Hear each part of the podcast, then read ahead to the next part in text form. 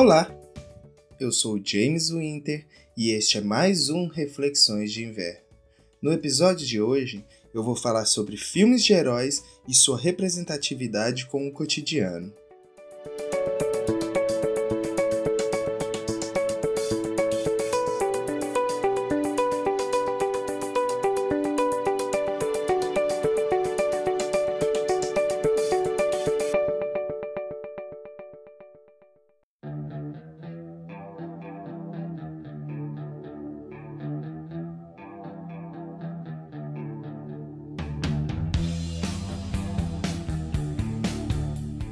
A Marvel nunca cansa de me surpreender.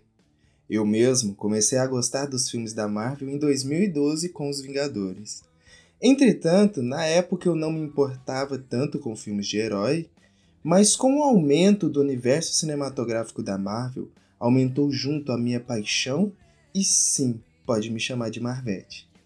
Afinal, a DC não chega nem aos pés da Marvel. Mas clubismos à parte, heróis chamam sim a atenção sejam por sua bravura ou resiliência, eles acabam se tornando um ideal a seguir. Por essa razão, mesmo que eu não me sinta representado por heróis da DC, pois o próprio Super-Homem é um ideal de homem inalcançável. Não é apenas pela sua força, mas também pela sua bondade e pureza, que são tão exacerbados que de fato ele não poderia ser um humano, e sim um extraterrestre.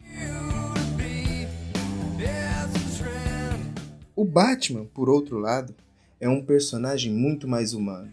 Não apenas pelo fato dele ser humano, mas também pelas suas angústias, que são comuns aos seres humanos, como a dor da perca dos pais, de saber o quanto ele é limitado pela sua força humana. Então ele se adapta para ser mais inteligente. Talvez a única coisa que me distancie mais do Batman é a estranha sensação que os problemas em Gotham City só acontece porque o Batman existe e temos uma relação com o dinheiro bem diferente. No caso, ele tem e eu não.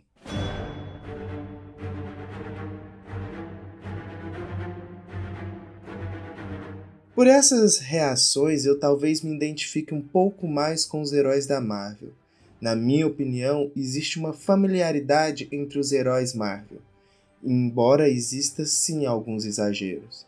Começando pelo equivalente ao Superman como a importância, é o próprio Capitão América, que no seu filme de origem, Capitão América, o primeiro Vingador, é mostrado que o principal diferencial de Steve Rogers seria o seu coração, e por isso ele poderia ser um herói.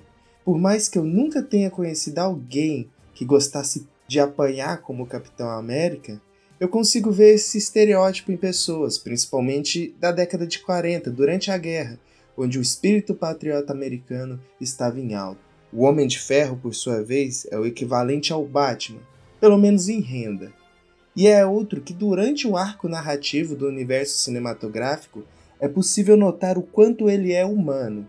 Embora voe por aí em roupas de bilhões de dólares, mesmo sendo um playboy milionário e filantropo, ele passa por problemas humanos, seja a traição do sócio ou o trauma causado pela invasão em Nova York. Não é apenas por clubismo. Outra coisa que nos coloca dentro da realidade mais da Marvel e menos da DC está até onde ocorrem essas histórias, pois na DC temos cidades com nomes fictícios. Por mais que essas mesmas cidades sejam baseadas em cidades que existem, como Metrópolis ser baseada em Nova York, a Marvel traz as grandes cidades conhecidas, como a própria Nova York, São Francisco, entre outras do mundo.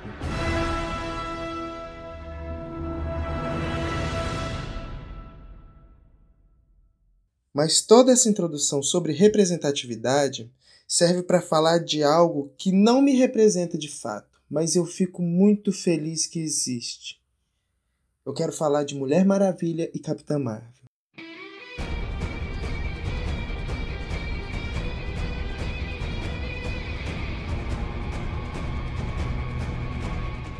Mulher Maravilha foi o primeiro grande filme de protagonista heroína.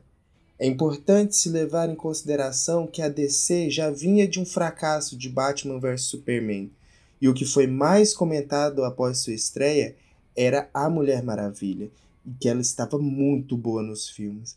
Alguns falavam ainda que ela salvou o filme da catástrofe.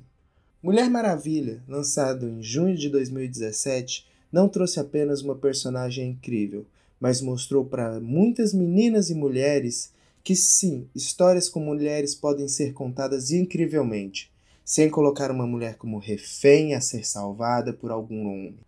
A Mulher Maravilha, além de cenas de ação muito boas, também traz uma mulher independente, com objetivo, que dá muita porrada e que ao mesmo tempo traz uma crítica social ao machismo, principalmente durante a Primeira Guerra Mundial.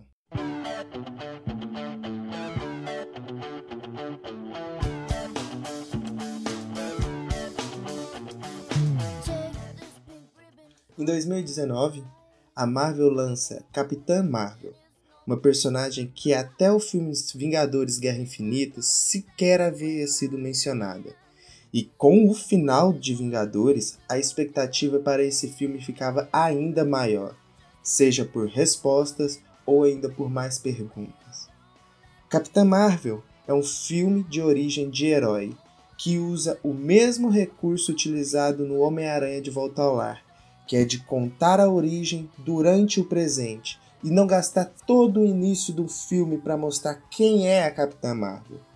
Com isso, para mim, o filme ficou muito mais ágil.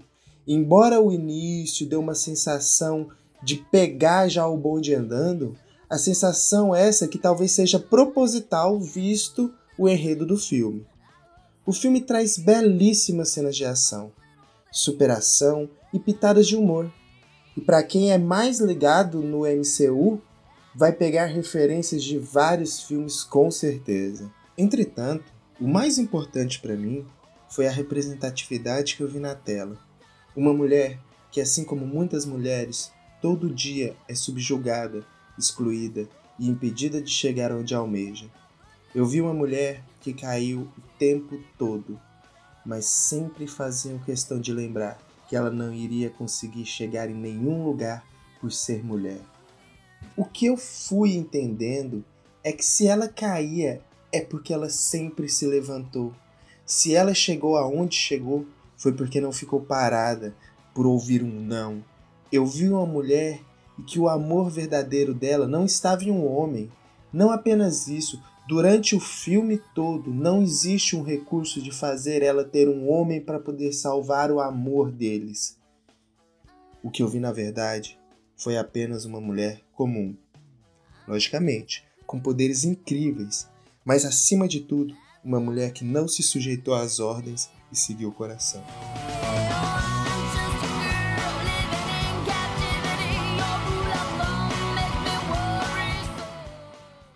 Se você gostou, envie para o seu amigo que fala que mulher não gosta de super-heróis. Se deseja nos enviar um comentário ou sugestão de pauta, pode nos enviar no e-mail reflexõesdeinverno@gmail.com. Seus comentários são muito importantes para que o programa continue acontecendo cada vez melhor. Se você quer ouvir este e outros episódios que já saíram, é só nos procurar no Spotify, no iTunes ou no seu agregador de podcast preferências. Por hoje é só. Eu sou James Winter e este foi mais um Reflexões de Inverno.